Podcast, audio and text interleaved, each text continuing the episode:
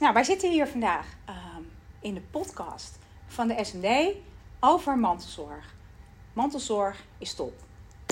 Samen met Wendy Sas en Sophia van der Muts. Willen jullie ook je even voorstellen? Ja, nou ja, mijn naam is uh, Sophia van der Muts en eh, ik werk namens de SND in een sociaal wijkteam in de gemeente Zaanstad. En wat doe jij in de gemeente Zaanstad ongeveer? Ehm, ik doe van alles in de wijkteams, maar ondersteun en begeleid met name mantelzorgers. Leuk. Wendy? Nou, mijn naam is Wendy Sas. ik ondersteun de mantelzorgers in Ozaan en Landsmeer. Leuk. Ja, heel leuk. Ja, heel leuk. Heel leuk. En daar gaan we het nou juist over hebben vandaag. Over de mantelzorg. Kunnen jullie iets meer vertellen over de mantelzorg? Wat doet de SMD eh, voor de mantelzorgers bij ons in de regio? Oei, jeetje. Nou, in ieder geval een heleboel. Ehm als ik even... ehm nou ja, vul jij me maar aan. Ja, ik vul jou als aan. ik wat mis. Begin jij maar, ik vul je aan. Ehm, wat doen we? We hebben individuele gesprekken met mantelzorgers, eh, groepsgesprekken met mantelzorgers, dus echt het soort lotgenotencontact. Eh, we versturen nieuwsbrieven naar mantelzorgers, zodat ze op de hoogte zijn van eh, ja, ontwikkelingen binnen de gemeente, maar ook op mantelzorggebied. We organiseren activiteiten voor jonge mantelzorgers. We hebben natuurlijk de jaarlijkse dag van de mantelzorg. Ja. Eh, Oh. ontspanningsactiviteiten. Ja. Ben ik nog wat vergeten? En we verzorgen het mantelzorgcompliment. Oh ja. Ja. Het mantelzorgcompliment is een jaarlijks blijk van waardering vanuit de gemeente aan de mantelzorgers. Mhm. Omdat ze voor iemand zorgen. Oké. En over die bijeenkomsten. ehm, ja, jij noemt het ook lotgenotencontact. Het is natuurlijk ook een stukje lotgenotencontact. Ehm, maar soms is het ook aan de hand van iets ontspannends, iets informatiefs of iets Ja. creatiefs. Ja. En zo proberen we dingen een beetje met elkaar te combineren. Zodat mantelzorgers elkaar ontmoeten onder het genot van Iets nou ja, leuks. iets leuks of iets informatiefs, dat ze er wat aan hebben. Ja. Of iets creatiefs ter ontspanning. Want dat is wat we wel merken in het aanbod wat we hebben. Mhm. Dat heel veel mantelzorgers het ook wel fijn vinden om gewoon eens even een uurtje niks te doen. Ja. En Ja, dat ze dat dan samen met andere mantelzorgers kunnen doen. En soms komt er wel een gesprek op gang en soms helemaal niet. Soms gaat het over degene voor wie ze zorgen of gaat het over het weer. Dat maakt ook allemaal niet uit. Maar gewoon het bij elkaar zijn en even iets anders doen dan thuis voor iemand zorgen. Ja. En we hebben het natuurlijk over mantelzorgers. Ehm, kunnen jullie iets meer vertellen over wat nou precies mantelzorg is? Ik kan me zo voorstellen dat de mensen die luisteren niet altijd precies weten van nou ben ik nou een mantelzorger of ehm, is mijn buurvrouw nu een mantelzorger omdat iemands been gebroken is. Kunnen jullie daar iets meer over vertellen? Ja, het mantelzorgen is eigenlijk het zorgen voor een naaste. En ehm, ja, dat kan langdurig en intensief zijn. Ehm, als je partner zijn been breekt, ja, dan zorg je natuurlijk even tijdelijk voor iemand. En eh, ja, dat is eigenlijk een beetje de gebruikelijke zorg. Maar als iemand langdurig ziek is en ehm, nou ja, wat meer dan de gebruikelijke zorg levert, ja, dan noemen we dat wel mantelzorg.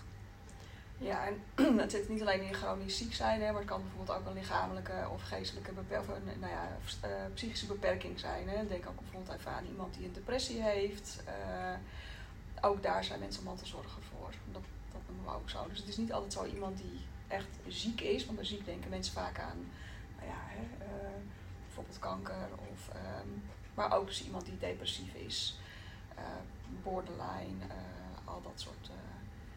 En je bent dan ook echt een naaste van diegene. Ja. Dus ehm, een partner of een, een zoon, een dochter, Een ouder. een Ja, ouder. Maar het kan ook een buurman zijn. Ja. Of een opa en oma die zorgen, intensief zorgen voor een kleinkind die extra aandacht nodig heeft. Dus dat is eigenlijk heel breed. Oké, dat is wel heel erg goed om te weten. Want ik denk dat, nou ja, soms een buurman die heel erg lang voor eh, de buren zorgt, Ja. Hè, die wat ouder zijn, alle twee ziek zijn, toch niet in eerste instantie denken van, nou ja, ik ben een mantelzorger van die persoon. Nee, en dat is natuurlijk ook wat bij mantelzorg vaak een beetje de valkuil is. Dat je het zorgen voor een naaste als normaal ervaart. Ja, En het is natuurlijk ook fantastisch als je dat kan en als je dat wil. Maar het betekent niet dat het altijd gebruikelijk is. En het betekent natuurlijk ook niet dat het niet intensief kan zijn.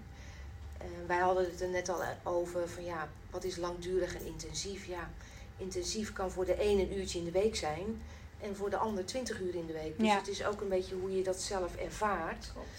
en waar je het mee moet combineren. Ja. Kijk, ik kan me voorstellen als je fulltime werkt en daarnaast zorg je nog voor je ouders. Dus op je vrije dag ga je erheen, in het weekend ga je erheen. Je gaat nog mee naar de, naar de tandarts, naar de dokter, naar het ziekenhuis. Nou, dat dat behoorlijk intensief kan zijn. En iemand die bijvoorbeeld niet meer werkt, daar kan het gewoon heel anders voor voelen, omdat hij gewoon meer tijd heeft. Ja. Maar dat betekent niet dat die werkende mantelzorger eh, het als plus of min kan ervaren. Dat is gewoon per persoon echt heel verschillend. Ja. En dus bieden jullie ook per persoon nou, ja, maatwerkoplossingen. Mantelzorg is maatwerk. Ja, wat Wendy al zegt, de ene ervaart iets als heel zwaar met Ja. een uur. En de ander is soms wel 12 of, of nog meer uur per week bezig. En kan dat er prima bij hebben. Dus het is daarom zo belangrijk om per situatie te bekijken van... Ja, wat heeft iemand nodig? Dat is bij jonge mantelzorgers natuurlijk nog anders. Ja. En jonge mantelzorgers zijn wat ons betreft eh, mantelzorgers tussen, in de leeftijd tussen, ja we zeggen 0, maar goed als 0 kan je natuurlijk niet zorgen, maar tussen 0 en 24. Ja. En dat betekent ook niet per se dat je direct voor iemand zorgt, maar wel opgroeit met een zorgsituatie. Wat natuurlijk anders is dan als je ouders gezond zijn, of als je opa en oma gezond zijn, of als je broertjes en zusjes gezond zijn. Dus dat maakt wel een verschil. Ja, Ja. zeker. En zeker als je kijkt naar jonge mantelzorgers. Hè. Je hebt natuurlijk kinderen in de basisschoolleeftijd. Maar zeker voor de kinderen die van basisschool naar het voortgezet onderwijs gaan. Dat is natuurlijk al voor elke puber in principe een grote stap. Maar als je dan ook nog thuis een zorgsituatie hebt. Of direct thuis, maar bijvoorbeeld je opa of oma waar je regelmatig voor, voor zorgt. Ja, dan kan dat behoorlijk pittig zijn. En in de zin van dat ze dingen niet mee kunnen doen of ehm, Ja, bijvoorbeeld. financieel. inderdaad. Ja, nou ja, god, ik, als ik even naar een, situatie uit mijn praktijk kijk, dan denk ik van een. een eh, we hadden contact met een, een, een leerkracht op school en die vertelde dat een meisje altijd te laat kwam. Ehm, en pas nadat het gesprek met die betreffende leerling eruit kwam van god joh, je bent altijd te laat. Hoe kan dat nou? Bleek dus dat thuis eh, de moeder zorg nodig te hebben. En zij dus pas van huis kon op het moment dat haar moeder goed verzorgd was en zichzelf verder kon redden. En dat maakt dus dat zij altijd te laat was. Dan is het ook zo belangrijk dat je dat weet. Want voor hetzelfde geld is het dus van, oh, zij is altijd te laat. Maar als je weet waarom, dan kan je daar op school ook rekening mee houden en er snel afspraken over maken. Ja, want zo'n kind krijgt een stempel mee natuurlijk als je het niet weet. Tuurlijk. Ja. Maar hoe fijn is het ook bijvoorbeeld dat een stukje zorg overgenomen wordt, zodat het meisje wel gewoon op tijd naar school kan en geen dingen mist. En jullie verzorgen ook die zorg? Of geven jullie die zorg uit handen? Nou, als ik kijk naar zoals bij ons in de wijkteams eh, in Zaanstad, eh, denk ik dat we heel veel zelf kunnen bieden.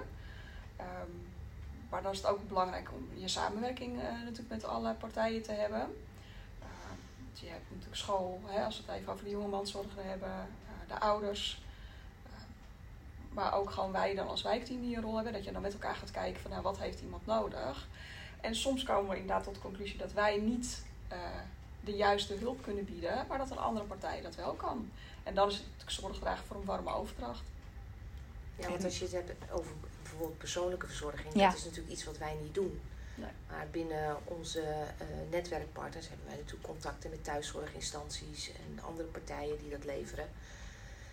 En ik heb wel eens gemerkt, als ik dan in gesprek raak met een mantelzorger, hoeveel iemand soms doet. Dat ik daar eigenlijk ook wel een beetje van schrik. Dan van jeetje, hoe, hoe hou je het vol? En waarom doe je dat eigenlijk allemaal zelf? En ik snap dat er natuurlijk vaak, als je het hebt over partners, dat er een band is. Dat je denkt van ja, ik verzorg mijn eigen man of mijn eigen vrouw. Maar juist door bijvoorbeeld de thuiszorg twee keer in de week te laten komen, of misschien wel elke dag een uurtje, ja, dan heb je als mantelzorger gewoon even wat tijd voor jezelf. En ga die druk er een beetje van af. Ja, want juist door die druk zorg je er ook voor dat het op een gegeven ogenblik heel zwaar wordt. En dat mensen dus overbelast raken. Ja. Ja. En dat die overbelasting ligt natuurlijk best wel snel op de loer. Ja, snap ik. Ja. Hey, en ehm, op het moment dat we het over overbelaste mantelzorgers ehm, hebben. ehm, nou, jullie hadden het er net natuurlijk ook al over. Hè? We hebben allerlei act- activiteiten die de SND eh, organiseert. Om juist die overbelasting te voorkomen. Hoe kunnen mantelzorgers zich daarvoor eh, voor opgeven? Of hoe kunnen zij in aanmerking komen? Bijvoorbeeld hè, in Zaanstad gaat dat dan via eh, de sociaal wijkteams. Ja. Maar eh, bij een overige regio ligt dat wellicht anders. Eh, ja, wij houden wel bij, als je als mantelzorger bij ons geregistreerd staat bij de SMD, dan krijg je automatisch bericht over van wat wij organiseren. Maar daarnaast is eigenlijk elke mantelzorger welkom. Dus dan zetten we het meestal in zo'n lokaal krantje. Wat we in ieder geval organiseren. ehm, dus daar kunnen mensen zich voor opgeven. En anders kunnen ze het op onze website vinden, op onze social media. Maar het is wel zo, als je bij ons bekend bent, dan is het wel vaak de kortere lijnen van dat je meteen op de hoogte wordt gebracht van Ja. wat er is. Dus in, inwoners, mantelzorgers moeten ook echt even aangeven eh, bij de SMD of bij het sociaal wijkteam. Ja. hè, ik denk dat ik mantelzorger ben. Ja. Ehm, kun je Maar mij geef, op de hoogte maar houden? geef het bijvoorbeeld ook aan bij het WMO-loket als je een, eh, een voorziening aanvraagt. Ik noem wat, als je een traplift eh, aanvraagt in huis. Ja, dan heb je vaak al te maken met een zorgsituatie. En de medewerkers van zo'n WMO zullen dat ook wel vragen. Maar geef het vooral aan, schaam je er niet voor. Laat zien dat je voor iemand zorgt. Wees er ook een beetje trots op. Maar ja, het, zorg ook dat je, dat je tijd voor jezelf houdt en dat je niet overbelast raakt.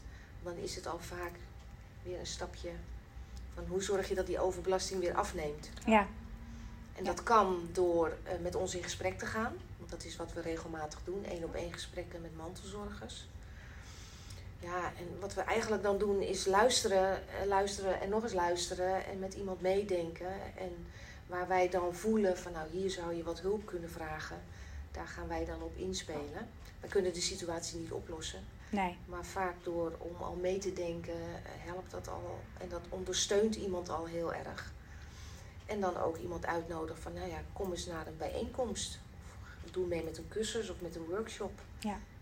En de kerstdagen komen er zo meteen weer aan. Staan er nog leuke workshops op de planning? Nou, we zijn bij ons in de wijk alweer bezig met het Sinterkerst en Nieuwspel. Dat is eigenlijk een dobbel, eh, het, het Sinterklaas dobbelspel. En dat, eh, daar- ja, dat moet elk jaar, eh, ik zeg dat ik claim moet, maar dat, dat wordt eigenlijk wel elk jaar weer verwacht door de mantelzorgers. Dat is gewoon ontzettend leuk, met een hele groep dobbelen om eh, cadeautjes die iedereen meeneemt. Superleuk. Ja, en in de regio Oostzaan en Landsmeer en ook Edam-Volendam, daar doen we ook de mantelzorgondersteuning. Gaan we waarschijnlijk weer iets creatiefs doen met een kerststukje. Dat hebben we natuurlijk voor corona altijd eh, fysiek gedaan. Afgelopen jaren hebben we het eh, online gedaan. En eigenlijk hadden we toen nog meer aanmeldingen dan normaal. Dus we zijn nog even een beetje aan het afwegen van eh, hoe we het gaan doen. Ja. Misschien doen we wel en en, hè? Dat en kan en, ook. ja, Ja. superleuk. Ja, dat je met een aantal mensen Ja. bij elkaar komt op een locatie. En dat andere mensen die niet willen of kunnen komen, gewoon kunnen inbellen. Ja, dat is eigenlijk net zo'n beetje zoals dat we nu de dag van de mantelzorg in Zaanstad geregeld hebben. Mensen kunnen naar eh, acht bijeenkomsten eh, verspreid over Zaanstad. En we hebben op twee locaties ook een drive-thru.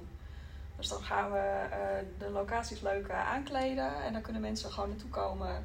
Dus ook heel prettig voor mensen die zich niet fijn voelen bij een bijeenkomst. En toch nog even een korte momentje van aandacht en een kleine attentie ontvangen. Leuk. Ik, ik wil jullie ontzettend bedanken voor dit, voor dit interview. Mocht u vragen hebben over mantelzorg, dan kunt u zich uiteraard op onze website www.smd.nl eh, van allerlei informatie vinden. En ehm, Facebook uiteraard ook. Wendy, dankjewel. Ja, ook bedankt. Graag gedaan. En gedaan. ehm, wellicht tot een, eh, tot de volgende keer.